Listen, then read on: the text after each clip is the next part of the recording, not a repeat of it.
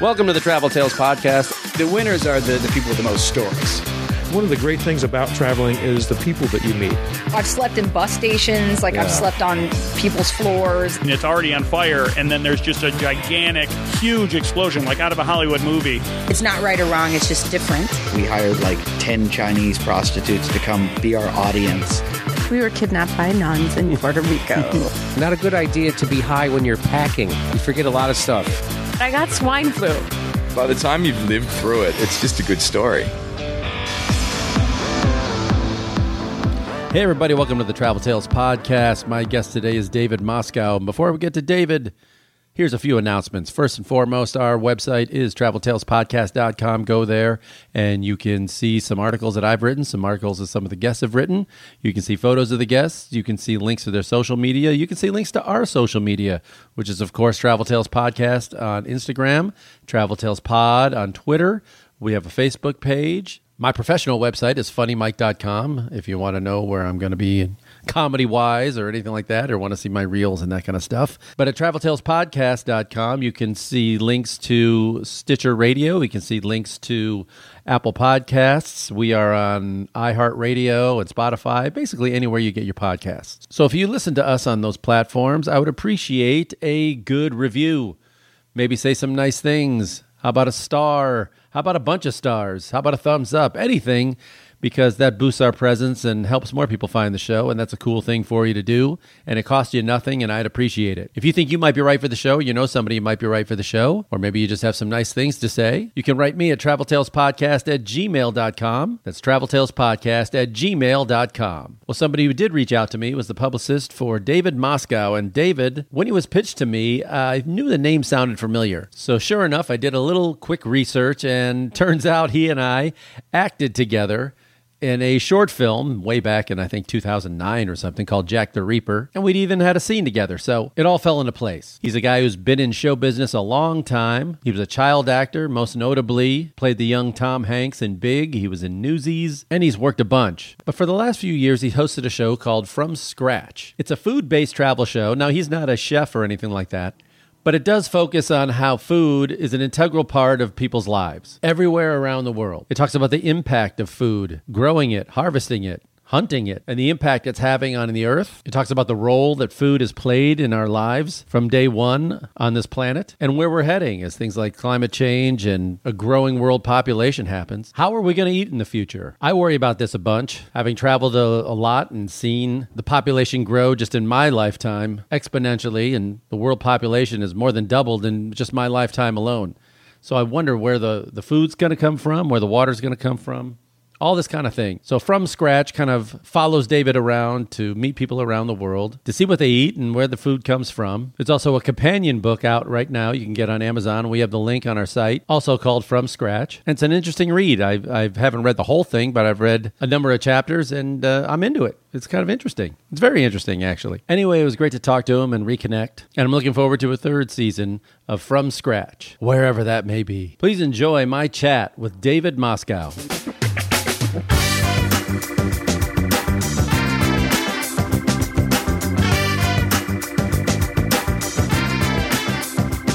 So, David Moscow, you were in San Diego on a staycation from LA. Yeah. And it turns out you live about like a mile from me or something. With we could, but yet we have to use the technology. We have to use it. Always. we should be next door. I'll be in the other room. We'll be zooming. Right. This is social distancing. you know, when your your people got a hold of me, and I was like, "Boy, this name sounds familiar. Why do I know this name?" And it turns out, you know, oh, right. This is the same guy I did a short film with. We worked together. I Yeah. called up Brian and was like, What's up with Mike? And he was like, He's hilarious. What are you doing with him? And I was like, Oh, I'm gonna do his podcast. He's he does travel stuff. He's like, Oh, he loves to travel. uh, Brian, for everybody who's listening, was the producer of uh, of our uh, short that we did. Jack the Reaper. Jack the Reaper. Yeah. Which turned out uh, pretty good for a short. Yeah, it was fun. It was fun to do. Yeah. Um, so uh, one of the reasons, well, I guess the main reason why uh, I was contacted by your uh, your publicist and everything is because you have moved. Uh, have you done with acting, or or you still dip your toe in it? Yeah, no, I'm done. I, you know, it had been, um, about 25 years in front of the camera. And um, I uh, started producing. I actually had this. My dad called me up one day. I ran a theater company with some friends in New York. My dad called me up and he was like, uh, you know, my dad is a community activist um, and and sort of starts schools and after school programs. You know, does good things for the world. And uh, one of the people he works with called him up, and his kid, who I had known since we were little, was uh, had written about twenty pages of of music for a play for a musical at college and was graduating. This was his thesis, and uh, my dad said, "Do you want to go down and see it?" You know, put on, and I was like, "Oh no, this is a nightmare! Like, there's nothing worse than bad theater being stuck Yeah. especially a family friend. You're like, oh. So, but the only thing worse, judgment- the only thing worse is bad improv. oh yeah, the- that's terrible. that's tough. and then your friend's like, "How'd you do?" And you go, "You were up there." Uh, You were up there. Uh, you look like you're having a good time up there.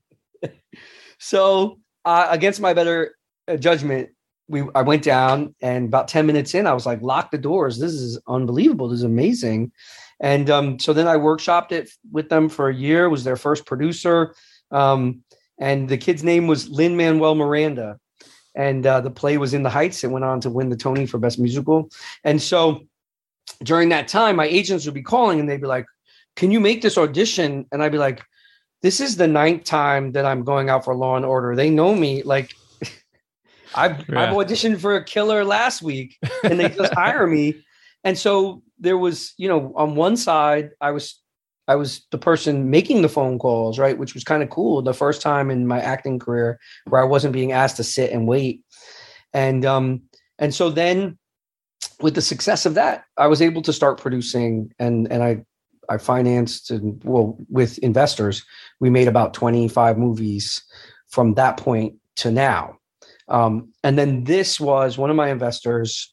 Why we're talking is one of my investors had really liked this idea that we were kicking around about doing a documentary that focused on um, particularly Mexican food culture in the United States, but sort of how tacos are made, how margaritas are made, because it was going, it was on at the same time when Donald Trump was running for uh, election the first time, and he was saying a lot of bad things about Mexicans, and I was like, "This is insane! The margarita is the best cocktail in America, number one selling cocktail in America. We all eat tacos. This is crazy. These are our brothers. These are our family. This is our neighbors. Like, so why don't we show the hard work that goes on behind the scenes of bringing food to our plate?" And um, and then I was repped at the time at at UTA, who also repped Bourdain. And then they came back and said, you know, Bourdain's company thinks this would be a cool series, not just a documentary, but every week you go and investigate some food culture around the world. Um, and so that's that's kind of what happened. We we turned it into a, a, a one hour show. Uh, it premiered on um, FYI, and then last season we were on History and FYI. Um, and and season three we are negotiating to be on a bigger platform. So I'm hoping by the time anyone hears this that we will be uh um you know on a streamer. So Oh, great! And we say, and we should say the the show was called From Scratch, yeah, yeah. and you basically, you know, it's, uh, you know, I've uh, read part of the book that you. There's a book also about it. Coming you can out. plug that Yep. now. Bl- plug it now. Let's get the plugs out. There's a book coming out uh, October 25th. It's also called From Scratch. Keep it really simple, but it, it's a companion piece to the show. In the show and the book, I travel to meet with a chef. They make me a meal. I then hunt, gather, grow, forage every ingredient, come back and try and reproduce the meal with the chef. And um, along the way, you know, you get to meet the people who are, you know, doing one of the most important things for us, and that's getting us our food. Um, but then also, you really see how sort of climate change is affecting food production. Um, you know, you run into places where they've had seven-year droughts, and they're trying to harvest wheat, or they're they're trying. We're trying to get fish uh, in the South China Sea and can't get fish for the, our meal, and turn to the the fishermen, and they basically say that this is a common thing. You know, so you're really getting a picture of the planet, um, and are we going to be able to eat in like 50 years, 20 Right. years? Pretty crazy stuff. Yeah, yeah. So uh, I read. Oh, we should say it's it's from scratch, and um, I read the uh, stories about like oysters. Yeah. You know, things like that. A simple thing like that you don't think about, but New York oysters and how it was a staple food a couple hundred years ago. And then it just kind of went away. And then Yeah. cheap cheap meat on the land kind of supplanted a lot of that stuff. But when they Look when at- yeah. refrigeration when refrigerated train cars came about and you were able to take cows from one side of the country to the other and you know it took you uh, uh, a year to raise 300 pounds of protein with that cow um, it was much easier than the three years it takes to do three ounces of protein with an oyster so it really flipped uh, uh, you know decimated the oyster industry along with pollution um, in in the in the sound and and other places where you raise oysters.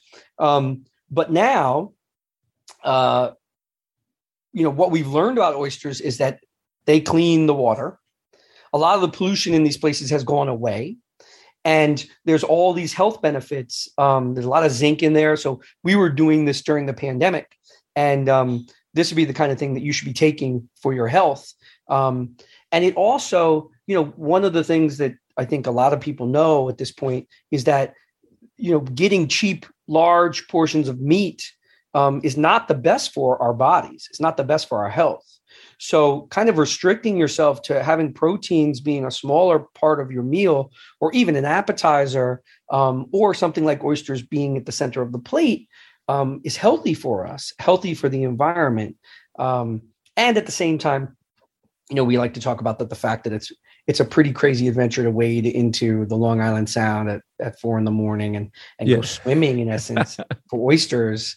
Um, and uh, these these kind of food adventures um, turn into a bucket list. You know, it's like when do you get a chance? To, you you get an excuse to go do these things that um, normally you just you know you take a vacation, you go lie on a beach. Well, here, you know, why don't you go try and harvest oysters at the same time that you're you're uh, swimming in the um, in the sound? I love how you hated them going into this, and then all of a sudden you you don't mind them now. Yeah, I, I don't. I, does anybody like? Is anybody really excited about having oysters for the I first love time? Oysters, but I mean, I, I understand the uh, the texture is a turnoff for a lot of people. A yeah. lot.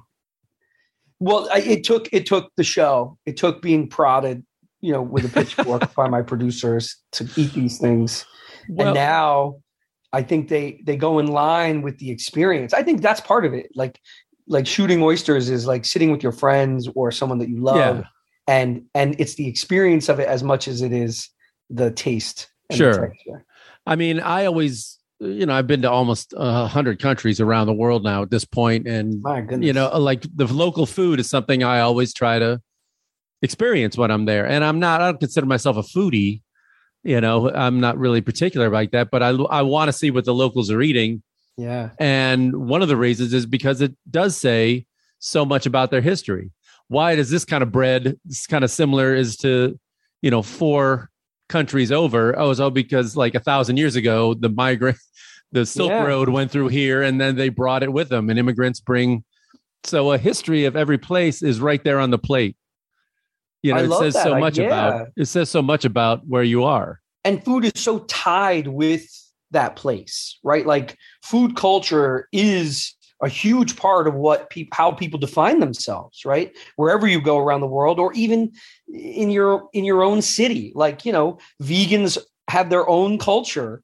And uh and one of the hard one, one of the things you know i realized is super hard with with food trying to change your eating habits is actually trying to change your community. It's trying to change the people you eat with right? So like i am trying to eat less meat.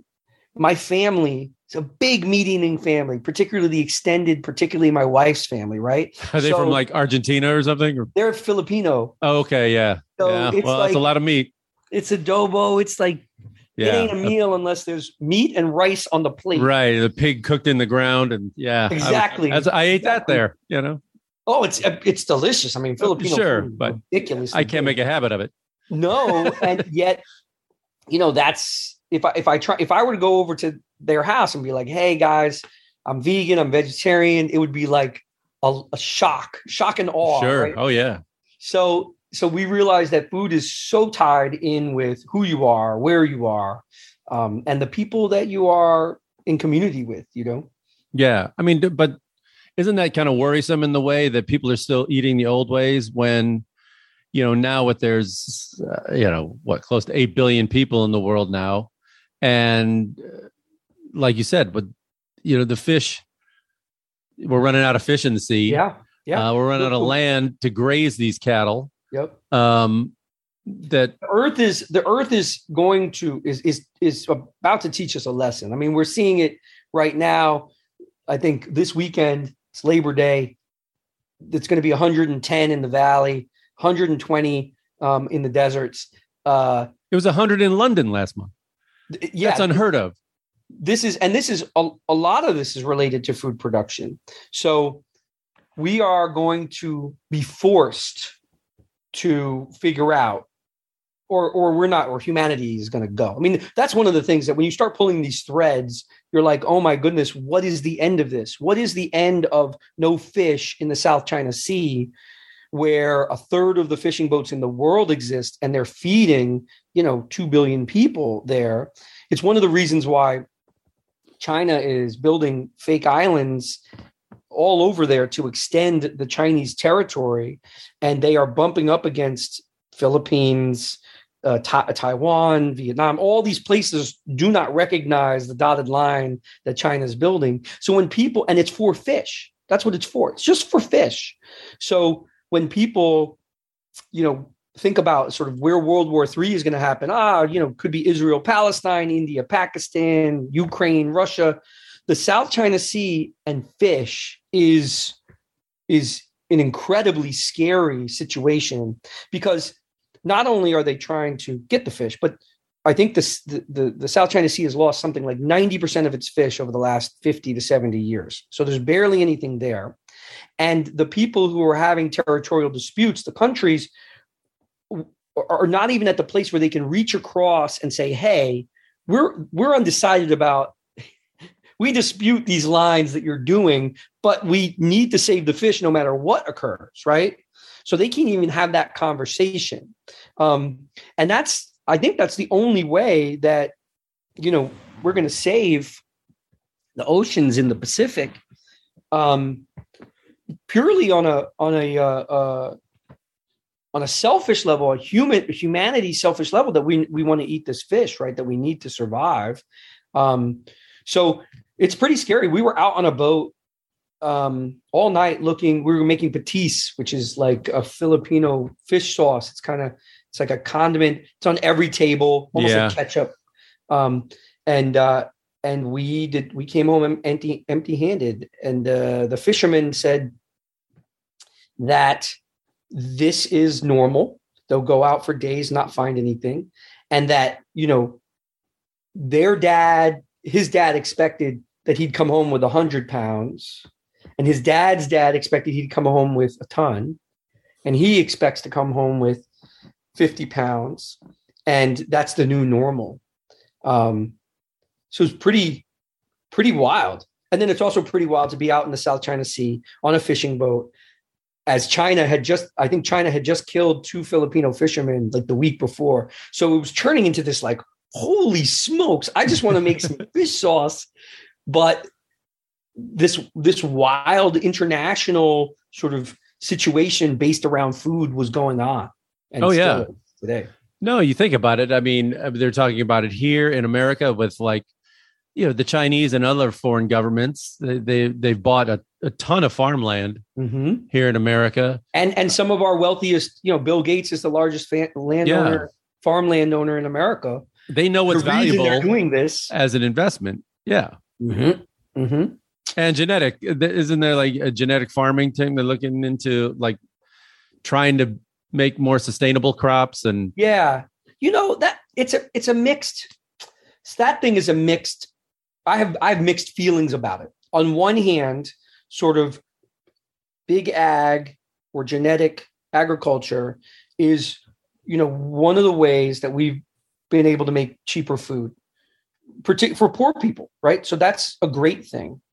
Um, on the other side, w- when they try and hide it or pretend you know that they don't if they're if they're not um what do you call it? Where where where you, you say everything that's going on. If they're not uh basically they don't yeah if they're not transparent with it that's the scary part. You know we we need to be able to um, judge for ourselves what's going on. And when they keep changing the rules of like what organic means or you know they secretly do this congress meets and then suddenly um, there was a a really amazing uh, investigative journalist greg palast who wrote a book called uh, the best money democracy can buy. And in it he was he he basically unearthed these um, reports from monsanto. They had come out with a new um, antibiotic for cattle. And the the antibiotic it's now the most widely used antibiotic in the United States for cows.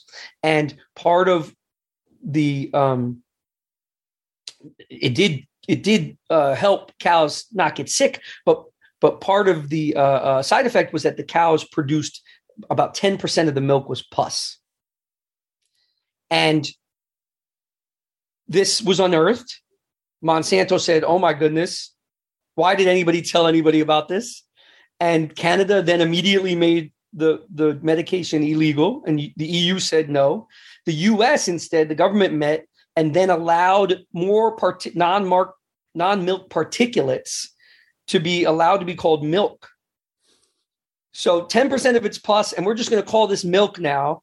And there you go. and nobody knew about it. So now when you go and uh, whatever RBS 15 or whatever it's called, your regular non-organic milk will have this, and they have allowed whatever amount of non-milk particulates to be called milk in it.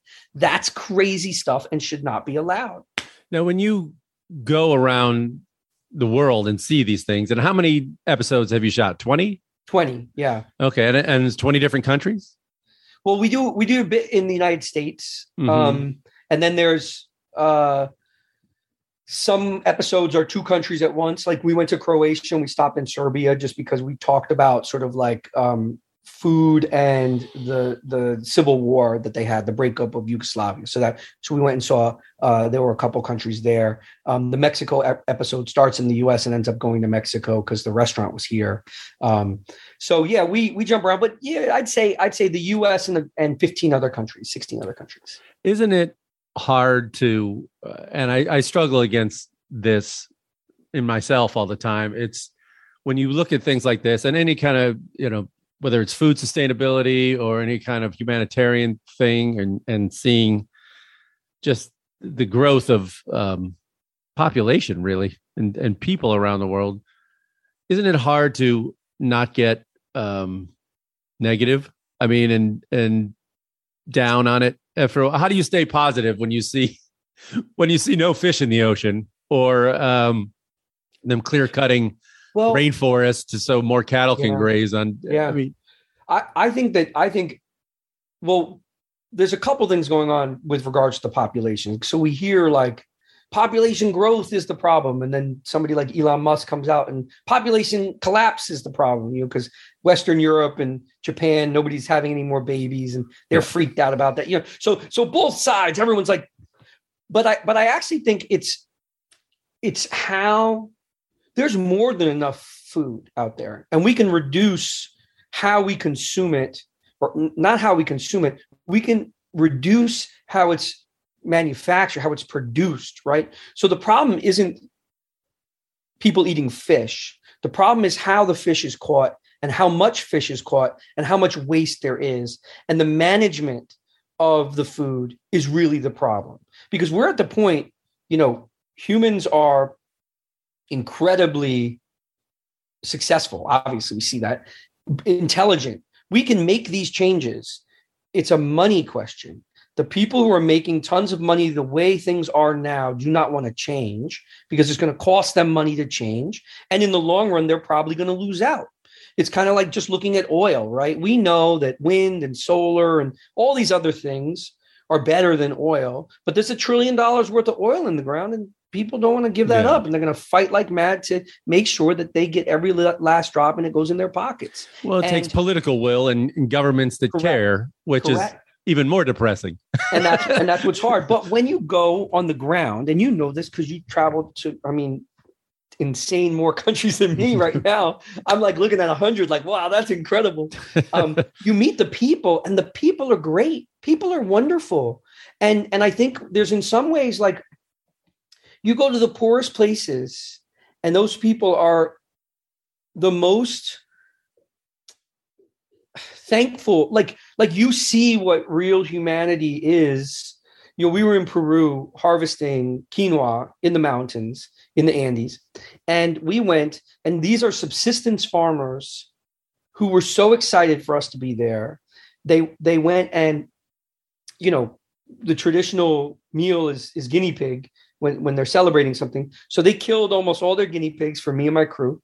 I was like, you don't need to kill the guinea No. Please no guinea Yeah. pig. But then we, I mean, it was such an amazing experience because they were showing us their world. They were so proud and happy to have us there celebrating quinoa farming. You know, that's they, they don't often get that. Uh, yeah. but um but yeah when you're on the ground with people you, it gives you hope for uh, uh, uh the future of us. And and hope is happiness. So it really makes me happy like to be there and see like people working hard.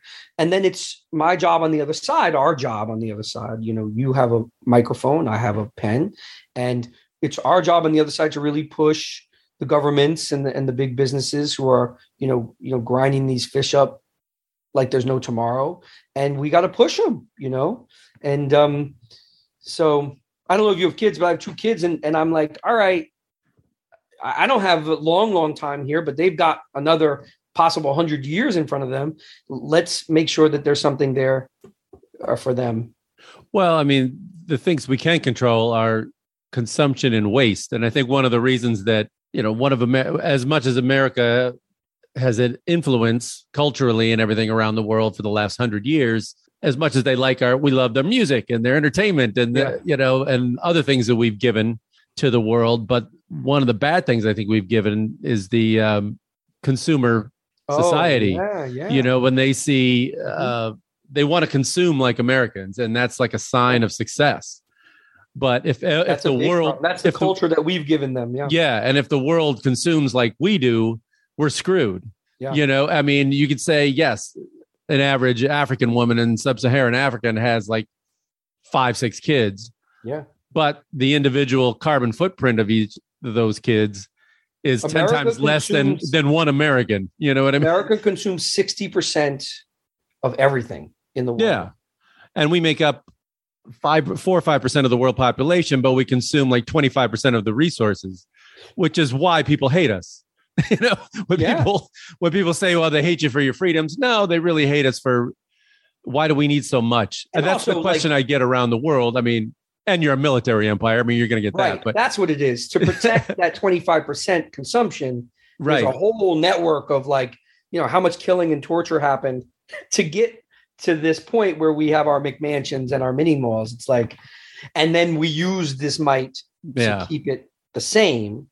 Um, we got to a, a we got to a dark place right here. Well, I mean, worry about you- well, you hear about like how much food um, America throws away yeah. is enough to feed most countries. You know, Yeah. how much goes to waste and things. well that like goes back to the food production it's Yeah. done it's done in a way that and and so i sort of see there is an answer right it's not like there's no answer that would be a a terrible situation if like oh my goodness what do we do but we know the answers there's an interesting thing uh, in going back to the philippines that you know they know that these marine protected areas uh, where you designate an area of land where no one, an area in the water where no one can fish, right?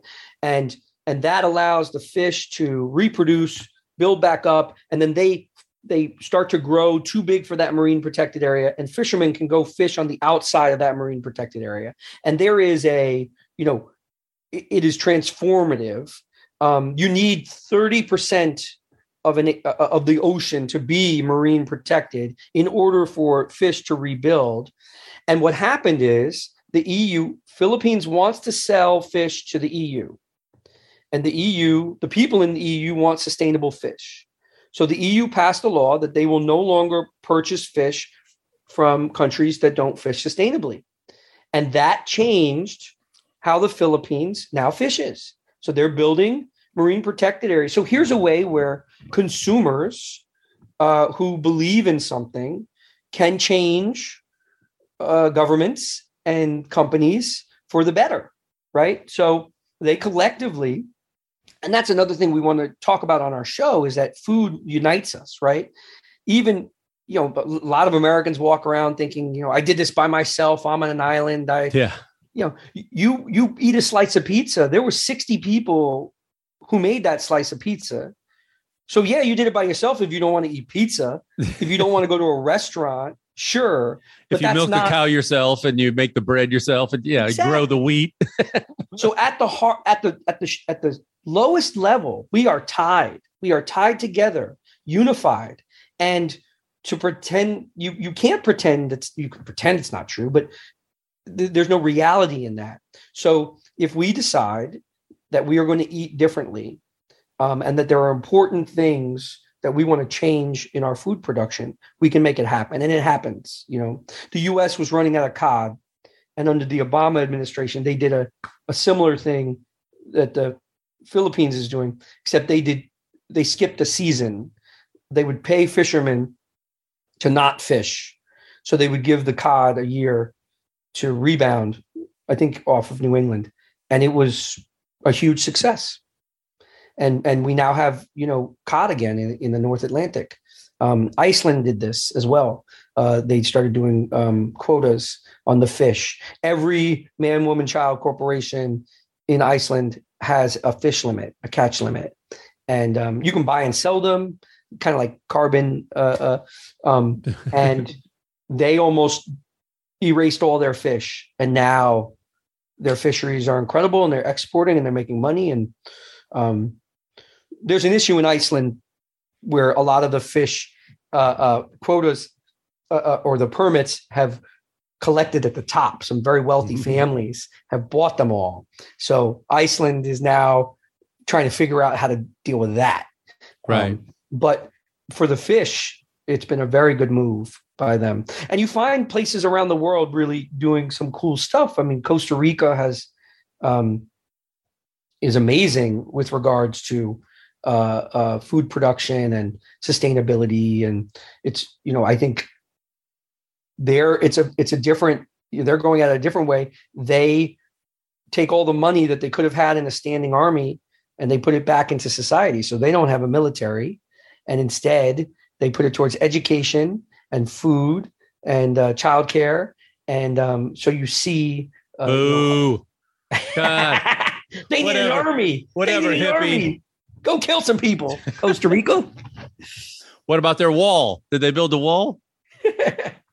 well, the, one of the things we were down there, and one of the things they're having a moment like us, where sort of uh, the, the macho sort of um, dictatorial side of Costa Rica, which hasn't been around for 50 years, 70 years, is starting to rise again, kind of like here. And they're having to deal with sort of um, people are upset about immigrants passing through and you know so the fight continues always you just have to Yeah, this is everywhere. Yeah. You know, I, I've you know watched this happening throughout Europe in the last you know 15 years. It was just kind of this wave. So by the time everything kind of reaches here, no, nothing surprised me much anymore. A lot of it's anti-immigrant. There, the immigrants are in Europe. They're coming from, you know, Syria and the Middle East, Turkey, and, yeah, and yeah. then in in Costa Rica, they're all coming up from Venezuela, which is now kind of like a, you know, the Colombians. When I was down there, they were like complaining about the Venezuelans coming over and just like, you know, and then they, Yeah. uh, yeah. I Well, was in Alaska. They, yeah, we're all tied and America complains about the Californians moving into their state. that's right the texans are like get out of here Yeah. wyoming we were in wyoming and they were like stop moving here Exactly. it's I don't know. It, it's tough. So give me something fun. Like what would like uh, an experience that really stands out in whatever country you went to? Is there a certain episode that you look back on and it's like that was wild? Wow. Well, so I, I went to Kenya and look, every episode is is bananas. There's crazy stuff. Particularly, we were traveling the last two years during the pandemic, so that was like surreal. I was going around, me and my crew in a hazmat suits and uh, on planes. The, there's nothing more funny than being in a in a big hazmat suit, sort of with this um, uh, gas mask on and coughing inside the gas mask on the plane, and had everybody staring Yeah. at you. Um, but so we went to Kenya, and we were. I was in LA, and um, and it was the height of the pandemic, and I was like, I wonder what these other countries are going through. So I googled Kenya COVID, and it was like Kenya COVID exploding. I was like, oh no, what's going to happen? And I looked, and it was 50 cases in the country, and I was like, get me out of Riverside County. Yeah. I'm going to Kenya. So we went to Kenya and we went out into the uh, with the Maasai out into the Mara, and we were there's an amazing restaurant called Cultiva, and the chef um, also is the chef for a, a traveling safari, a safari that doesn't have um, any set place, so they tent up and they move along through the Mara all the way up into the highlands, which are the the, the forest. So we collected with um, the Maasai. I harvested along the journey to complete the meal at the top of this sacred forest, um, and that was such an amazing experience and so different. Um, basically, a lot of these roots and herbs don't even have scientific names because they haven't been classified yet. And um, you know, we're we're eating stuff, and there was a moment where they gave me a berry to try, and I tried it, and it tasted terrible, and I was like, "What's this for?" He's like, "Oh, you eat it, and it makes you throw up." And you're like, "Great, thank you." but it's Did to it cure work? upset stomachs. yeah. Did it So, work? uh, Did you throw up? I didn't, but I felt I felt it was like 20 minutes of fear. I was like, "Am I going to vomit?" Right. Am I going to vomit? So, um, yeah, that was um, that was pretty amazing. Um, we ended up bartering for I bartered for a goat, um, and the Maasai are are a blood and dairy culture, so um, they they don't usually kill animals. They they uh, so they'll bleed a cow and mix it with milk, and that that they'll drink it. Um, and that's uh, uh, they they very rarely will slaughter something. But in the case of a visiting TV host, that we slaughtered a, a, a goat, which is kind of like when people get married or whatever.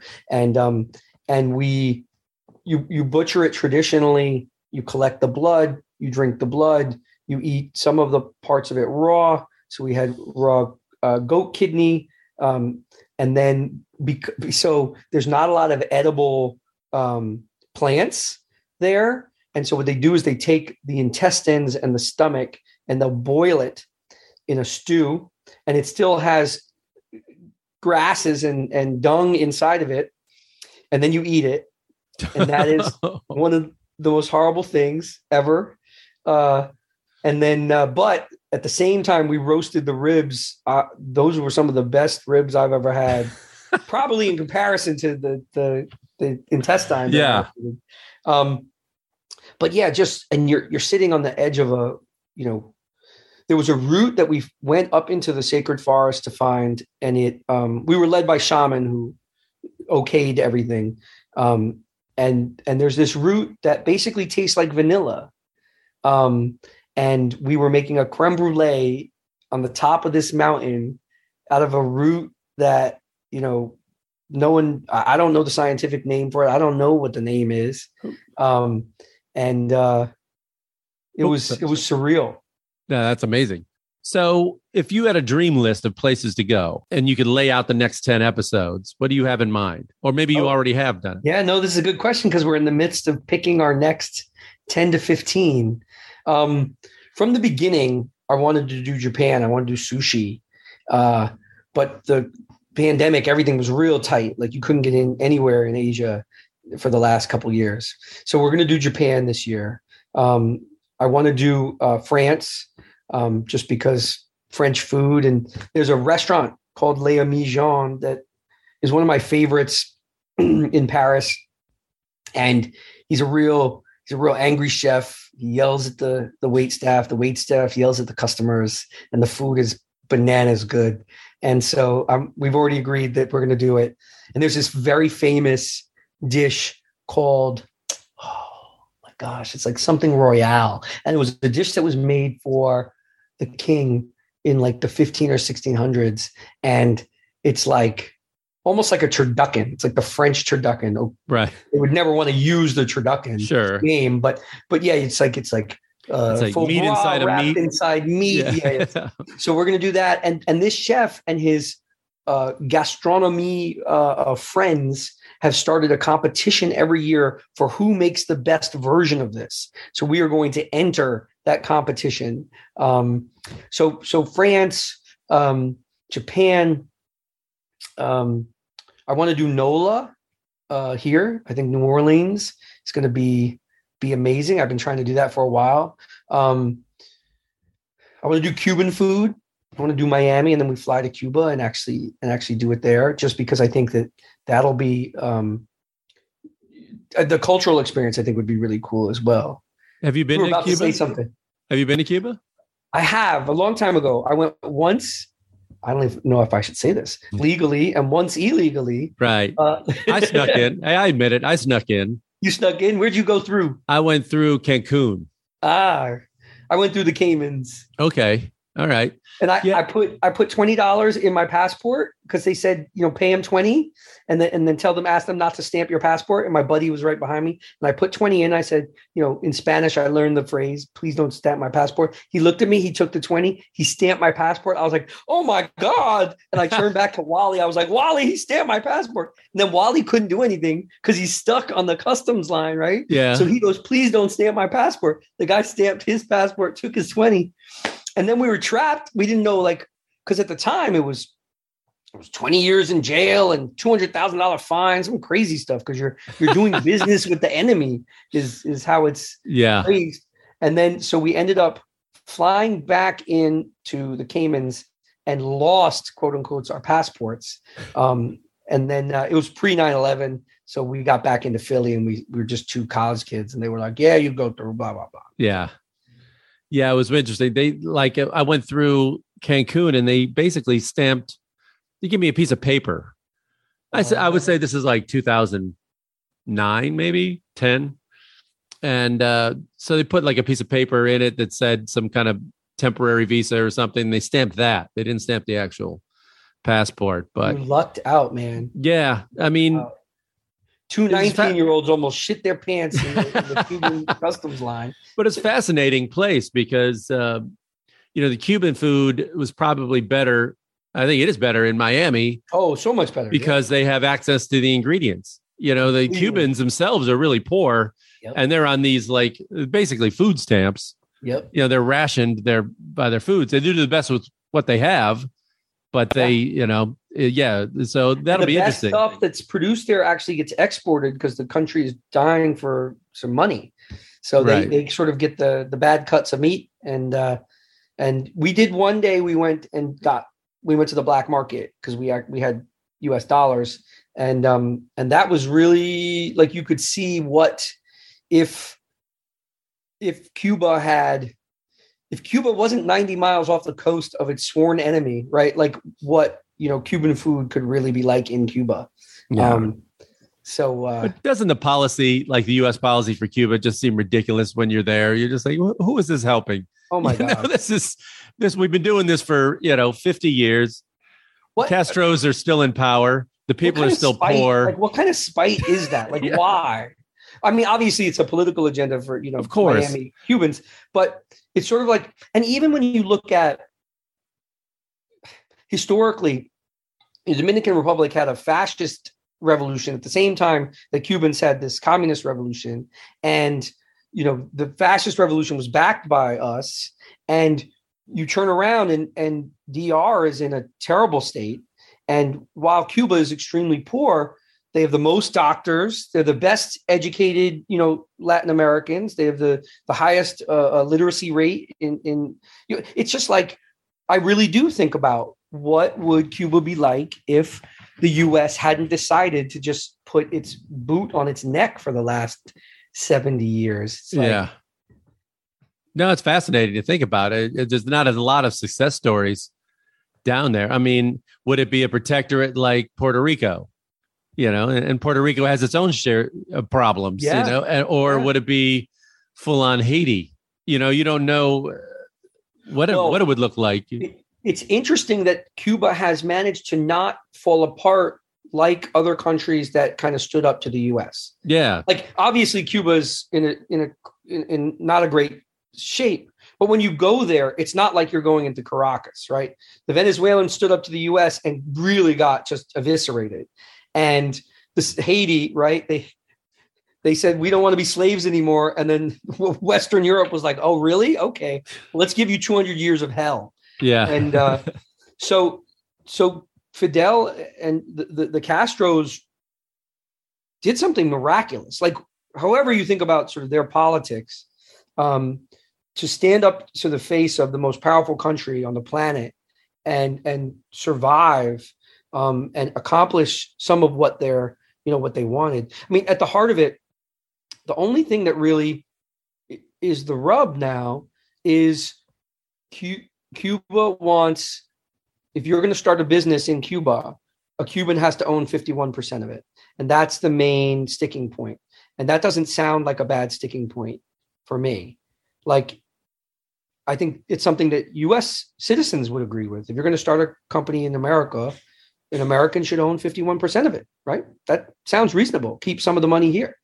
And that's what Cuba wants right now. And that is um Well, it stifles development. I mean, in terms of like international development, like a business, say a big hotel chain or something's like, well, we're Sure. we don't want any part of that. Sure. Well, the, there are. I mean, the Dutch came in. You know, the Dutch came in, and they've got their hotels there now because they agreed to the to the terms. So Yeah. Sheraton doesn't get to be there, but I'm not sure what the Dutch. Um, there was a funny story I read where we passed a law, the Helms Burton law here, declared that when the revolu- when the Castros died or whatever, that the land that um, the land would revert back to the Cuban Americans who were here. So the US government passed a law determining lands in another country. And so after that happened, the Dutch passed a law that said when the US government collapses, New Amsterdam reverts back to the Yeah. people in Holland who owned it. Yeah. So Manhattan goes back to the Dutch. Yeah. Yeah. That's a good theory. Yeah. I doubt Yeah. it'll shake down that way. Yeah. Yeah. But they passed that law. Yeah, I'm sure. um, so like how has it changed your eating? Like uh, like doing this show and how has it changed uh, you and your families, the way you shop, the way you eat, and Yeah. everything else? Well, um, meat is uh, it's much more rare, or not cooked rare. yeah, or is it more medium well? It's a, I eat it bloody now after eating the raw kidney in Kenya. oh. No, I you know meat has turned to a, a smaller a, a condiment almost. Yeah. Um, it's a reward. It's a treat. It's a treat. Yeah. And i in a way it's so weird like it's how my mom grew up eating right? Only a generation ago she grew up in montana. They were not the wealthiest family. So they got chicken a couple times a week and if they had beef once a month it was a huge deal right? Um, and they had a family of there were eight. So if you got a piece of chicken it was a small piece of chicken right? Like Yeah. um, you split that chicken into little pieces and dad got the biggest one. So Yeah. So I'm, we're almost going back to this not very long ago. You know we we have had 50 Potatoes. A lot of potatoes for filler, a lot of potatoes. And but but also greens. Like we're doing we're really getting into sort of brussels sprouts are on the plate. We'll do a big cabbage. Like um my boy almost eats vegetarian at this point. And and and, and it's not only from us. I for whatever reason he doesn't like to eat all that much meat he'd much rather dig into a sweet potato or or you know he loves um this morning he said he want he didn't want eggs he wanted um, what do you call it? Uh, oats. He wanted oatmeal. Yeah. Right. Um, and so we are, and health wise, um, I've seen a change in my health. Um, it's it's certainly hard to go around the world and make a food show. Um, it's that's a disaster, especially like when everyone's like, "Here, welcome to our country, eat some more," and you're like, "Oh no!" But by making by making meat, um, you know, the appetizer or the condiment, um, it's super easy now. Like, and I enjoy it more. Like as opposed to sort of unconscious consumption of a burger like oh you know here's burger and fries and i ate i ate some bacon and eggs this morning. Like we did just a in the book a thumbnail sort of um if i ate two dishes a day since i was a kid to now that had meat in them and that's actually kind of low probably because meat is in any everything like cow product is everywhere then then i i killed 35,000 animals just me which is insane. That number is insane. And that doesn't include like you know the all you can eat vegas buffets or the the you know italian sub with piled high with different Yeah. meats on it. Like that's just two things a day. And there'll be some breakfasts where there's four four animals on that table right you get a Yeah. chicken apple sausage because some people want the sausage you get the bacon some people want the bacon like Now I think about it. Growing up in the Midwest, I mean, I, we had meat at, of, in some form every dinner. You know, they would they, it was frozen, then they'd leave it out in the morning before going to work on the counter, and it would Yeah. defrost during the day. And they come back, and I could come home from school, and I could see on the counter, oh, looks like pork chops tonight. Oh, looks like hamburger tonight. You know, Yeah. but it was it was always something. And the idea of being, you know, now I don't. I eat very I eat mu far less meat than I than Yeah. I did growing up, but uh, I never saw my dad eat a vegetable. Pretty much, you know. So it's just kind of like, and yeah, I we got to change. came- Maybe that's that was progress. that generation right that was that generation that showed that you had money We You could afford meat now. You That's know, right. he he grew up in the depression and and during the war when they actually heard no. You know, and, and exactly so he You wasn't a boomer. yeah, he wasn't a boomer, Mhm. you know, and so uh, it was a treat. And so when he could afford it, it was like, yeah, I'm I'm gonna eat it all the time. and you see that around the, around the world we were in finland and finland's actually an incredible they have a really amazing relationship with food right now um, finland is a, a- an incredible thoughtful place just in general around childhood education we went to finland finland is you know it wins the happiest country in the world awards and the smartest country in the world awards. So we went there to do a episode on how does their food does their food have anything to do with this? Does their food culture have anything to do with this? And it kind of does like um but with but they they went through uh, a terrible time where finland was really really third world. They had no money right after the war. They owed the soviet union an insane amount of money. And the soviet union asked for that in armaments and and industry which built up finland um, as a tech giant and then when they paid back the Soviet Union, suddenly they had all this tech capabilities and and and they manufacture things. So they jumped from being third world into being very wealthy. And so everybody wanted sausages and meat on their plate because they hadn't ever had it before. And the men were dying at age 51. In, in 1970, the men were dying at age 51 because they were all dying of heart attacks. Yeah. and uh, and the government said, "Wait a minute, something has to change," and um, so they went back, and you know everybody had been eating rye bread for 200 years, and then suddenly it was all fat and um, not good fats, and so they started serving traditional meals for breakfast and lunch in schools and playgrounds, even in the summertime, and it was a way for to tie kids to traditional healthy foods, but also so that moms wouldn't have to be cooking three meals a day at home. And the community comes out. We were in the middle of the summer in Helsinki, and we went to a playground, and they had a big cauldron of stew and a, and a chunk of rye bread, and all the kids had their bowls. and my boy ran around with these Finnish kids and then lined up to get his bowl of soup and his rye bread. And the mom sat there just chilling and talking. and it seemed like such a sane experience. And then I asked, like, well, why is there no sloppy Joe on this plate? Why is there no, you know, pizza on this plate? And it's because doctors are in charge of determining what the food is that's given at schools, um, which also seems very sane. you Yeah. know? um, so that was, you know, you go around and you think of, look, there's a lot of things that America does very well. You know, we talked about bringing back the cod in the Northeast. That's a huge thing that we were able to pull off. Um, and and obviously, you know, feeding, uh, um,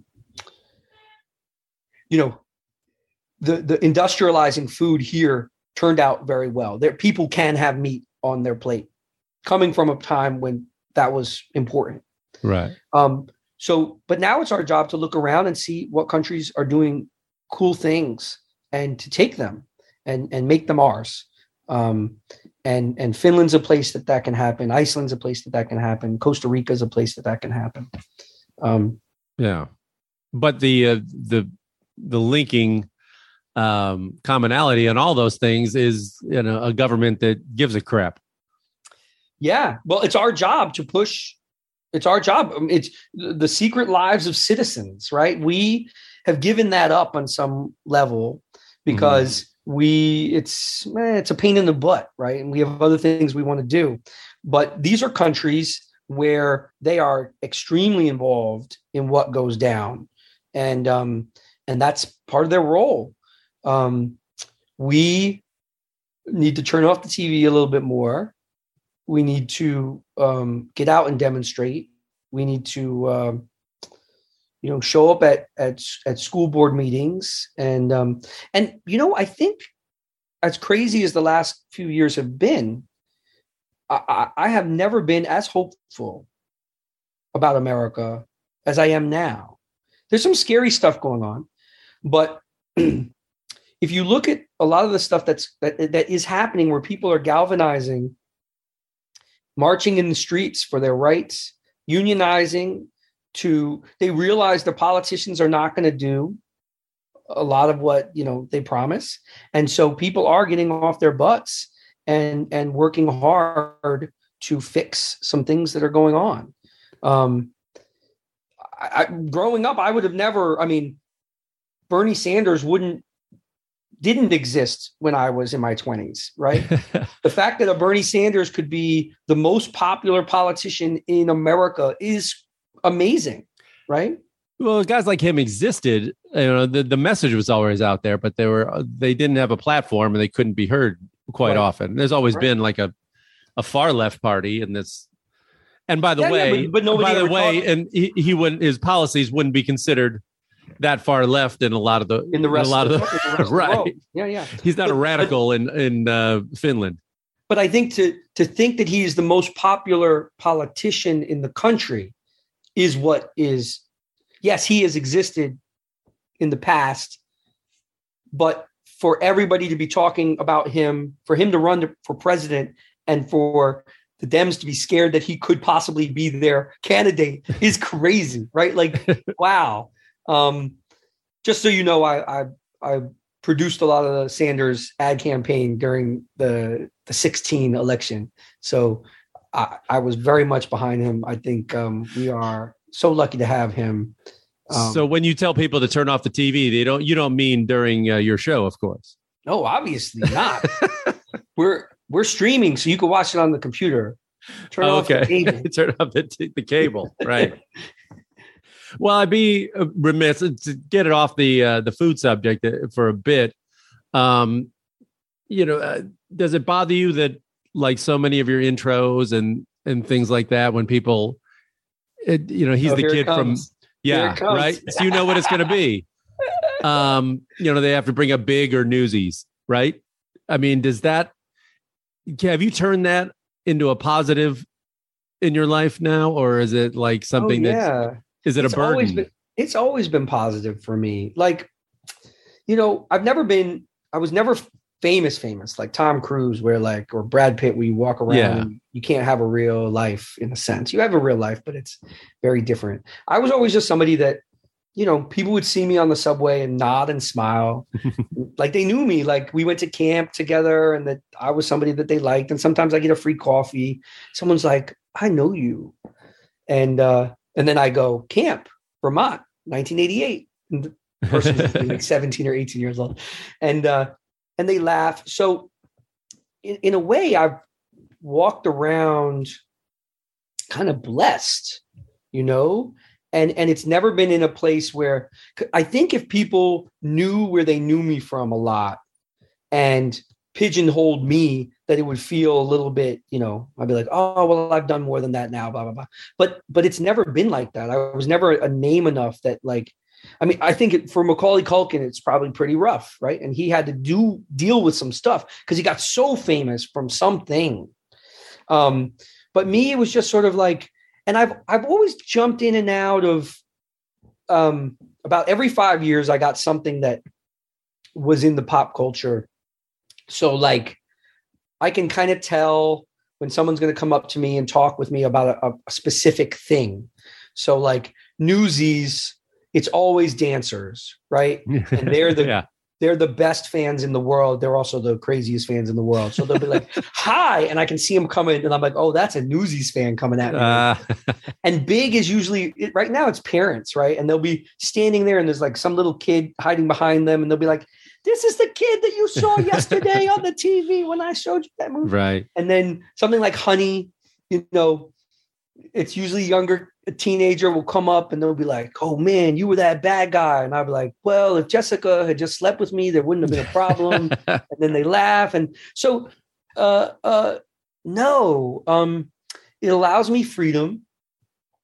The you know be, because because I worked a lot as a kid, I now can do what I want. I can make this show right, um, and I wouldn't have been able to get on TV if I hadn't been the kid from Big and Newsies, if I didn't have a fan club, um, you know, when we were looking around for somebody to host the show, um, it was hard. We had a couple people and we pitched it with them as the leads, and they they were chefs, so they were sort of more knowledgeable uh, than me. And then was my phone not working that day? I think I think I called. It was went, my was my email not uh, going through? I I can't remember that problem. Oh, was that it? Okay, yeah. yeah. I, no. Um, if you only knew a TV host that travels a lot, where would we find a guy like that? They don't exist. Uh, I'll do it. But no, on the flip side of that, in all seriousness, you know, we're coming into that thing where, I, you know, I hosted shows, you know, for 10, 15 years you know, pretty consistently in all different. Some were about music, some were about homes, some were showbiz, some was travel. Um, but I never got famous enough from all those where, like, my name sells a show. Right. So yeah. that's a that's the down. Like, I don't want to be bothered on the street either. You know, I don't want to be. You but know, I'd like to have nice a life too. But show when yeah. you when you come in with an idea, and uh, now you know they want, especially as I get older, you know, if you're not some you need kind to of get famous, on TikTok. You need yeah. to start dancing. You need to start dancing. And this TikTok. is my problem now. It's I'm bad at social media. Um, yeah. So that's no. It's all of our problems. It's like to yes. have like I have a TV show. I wrote a book, and the first thing that my publicists are saying is like, "Listen, your social media sucks," and I'm like, "Oh God." So yeah, uh, yeah yeah, this is the, this is that new world, and I I wish I could find like I'm like looking for like the youngster who will just take it over and like write funny pithy things for me, and I'll send them pictures every now and then, and they could just handle it. But um, look, we we want a big life. You and I want a big life. What we're asking for is is not easy, right? No, yeah. and we we would do our jobs for free. We can't tell anybody that, but we would do our jobs for free. So we get, yeah, we get paid for the hustle on the other side, right? We get paid to like freaking keep my Instagram account. Like yeah. I shouldn't be saying I shouldn't be shitting on this. You're paid well. You're paid for when you're not working. You know, people are like, "Wow, that, you made that for that t- TV show or whatever." It's like, yeah, that was ten weeks, and now yeah. I'm you know looking for work for another year or more. Yeah. The in the in between. Or uh, um, a friend of mine uh, said a very cool. He was like, um, working for yourself or being an entrepreneur or whatever is like riding a tiger. and everybody looks at it and they're like, "Oh my god, you're on that tiger! That's incredible!" And then you're like, "How would I get on this tiger? Someone get me off this tiger! This is crazy." um, but Got to be an easier way to make a living than riding the tiger. But when you're on that tiger, bay, man, it's uh, it's exciting. like that tiger. Yeah. Yeah, exactly. So, I mean, has this inspired you to do any other kind of like, um, certainly hosting or producing on, on TV? And do you have any other ideas that you're Yeah, going we- out with? we have a um we have a, sh- a spin-off that got picked up from from scratch. And um it's but it's from scratch home. How do you build a house from scratch? So we are we are renovating uh, a home. It now looks like it's in ojai.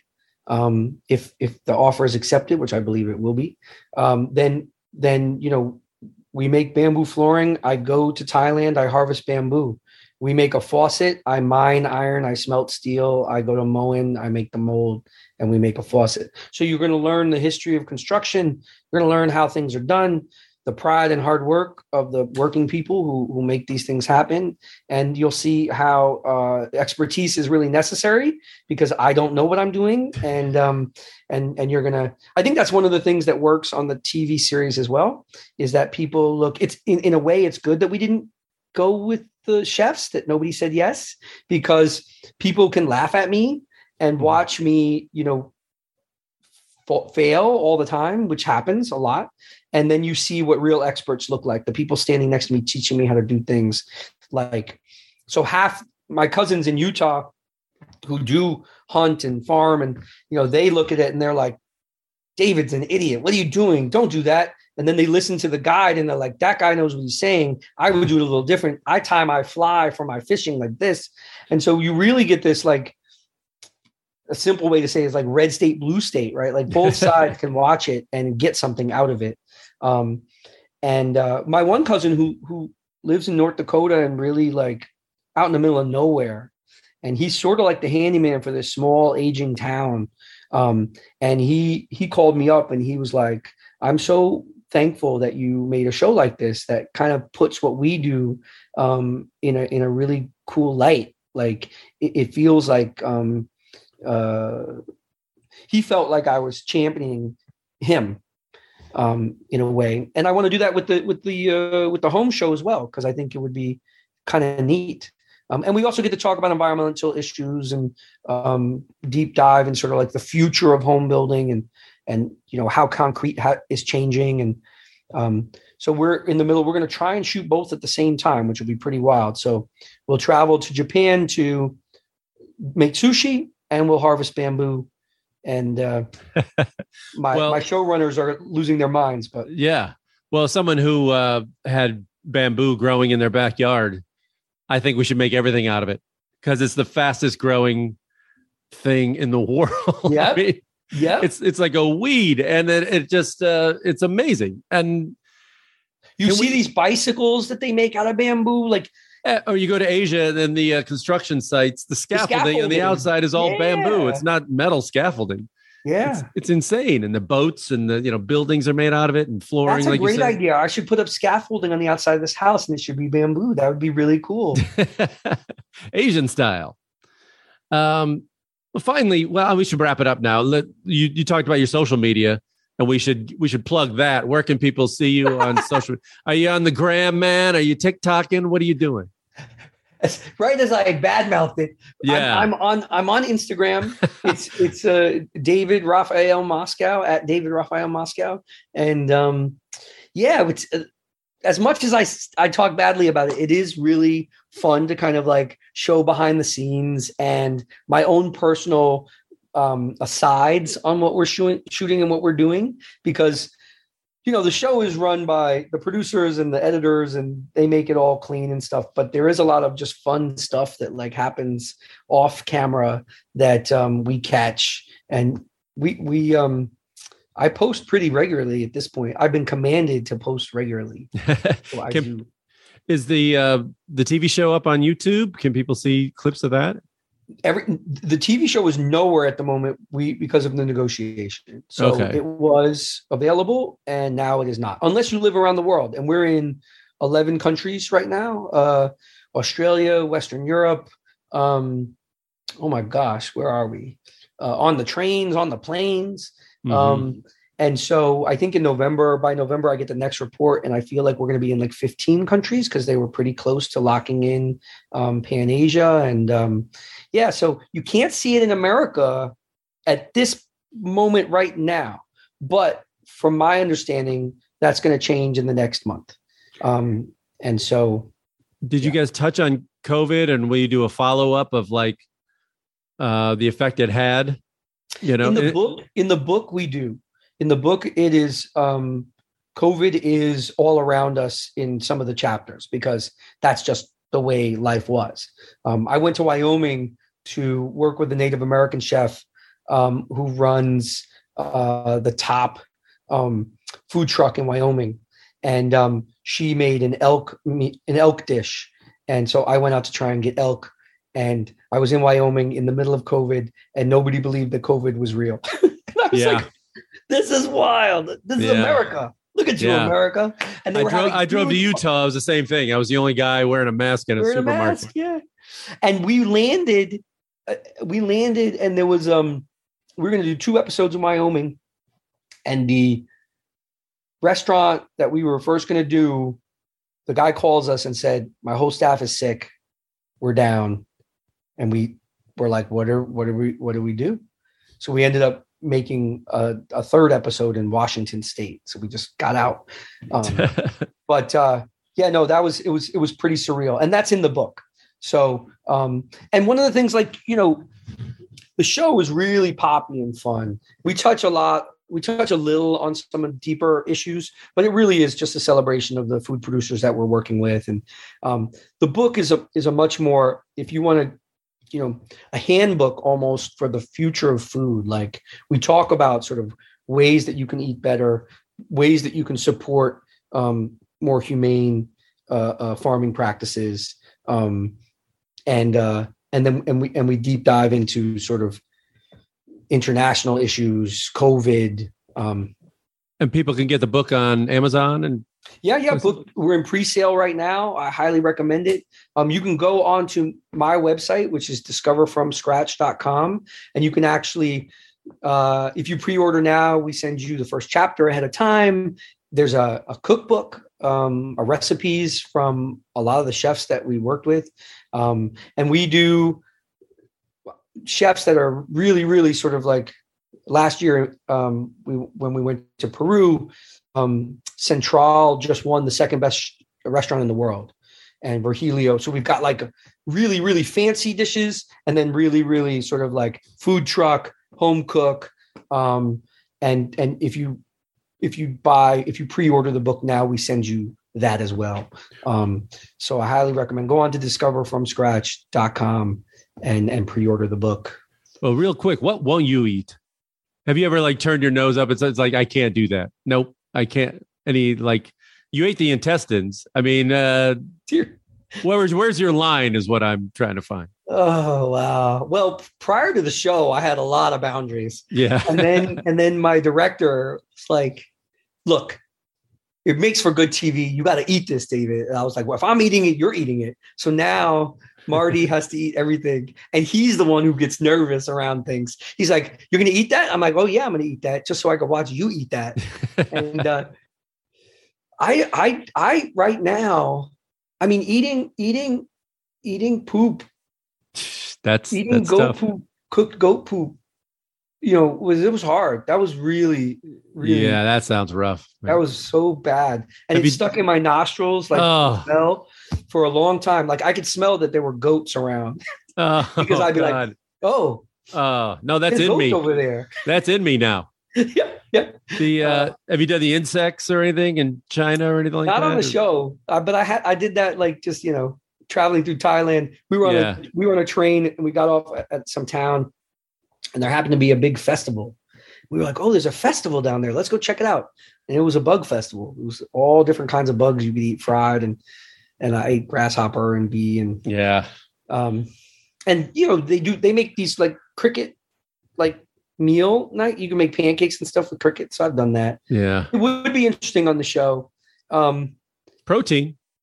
it, it- yep, protein, protein, I, and and most primates, you know, that's I think that's where they get 90% of their their uh, protein from. Mhm. Chimpanzees, gorillas, whether they're picking up bugs themselves or when they're eating bananas and leaves, there are bugs on it. And, you know, that's where we came from. So Yeah, um, we may end up going back there one day if we don't fix all this stuff. sure. Is uh was Soylent Green? I think that we we all we learned the answer years ago. right, right. Did uh, so? Finally, I'll, I'll wrap it up and ask what um what is all this travel that you've done and and meeting people around the world and and all you've learned? How has it changed you as a person and how you look at life and and the people around? you know it gives me uh I, we talked about it a little earlier but it gives me hope in humanity it it you know um it makes me you know i've always been a people person. I just like people. And sometimes you get overwhelmed by the news that's coming at you. And and there's a lot of like the creation of friction the creation of division out there. And traveling erases that. Traveling puts you face to face with your brothers and sisters with your neighbors um, who are eating amazing foods experiencing things that are so different from you um, when i landed in kenya you know it was it was one of the more sort of um I rarely get culture shock, but it was one of the more moments where I was like, whoa, this is so different.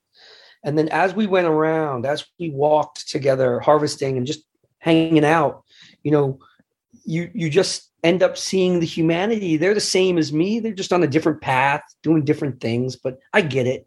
And uh and and so yeah, it it's a great gift to yourself to go out and and see new cultures and eat new great food that you've never tried before. no, that's great. Well, David, thanks for doing this. I'm glad we could catch up again. Thank you for having me, man. Thank you very much. This Yeah. was wonderful. Oh well, have a great time there in San Diego with the family. Yeah, thank you. Thank Is this you. a preschool uh, trip? He's off for two weeks. So Okay. we, we were going to go to Europe um, uh, and actually and do some prep on the show. We may we have an opportunity to maybe do Noma this year. Okay. phenomenal. And um, and then we it, we realized that our little baby, we have a eight week old, nine week Oh old. my God. She needs a passport, Oh right. and we were like, oh, whoa, okay. So that got kicked. We, we're kicking Got that it. down the line, and we're doing a staycation. So. All right. Well, thank you. Well, you let's so grab much. a coffee in in in Santa Monica. I don't have to Absolutely. go to San Diego to see you. Yeah. see you right there. All right. I'll contact you after this is done. Thanks again for doing this. David Oh, Moscow, everybody. Thank you for having me. See you. Bye.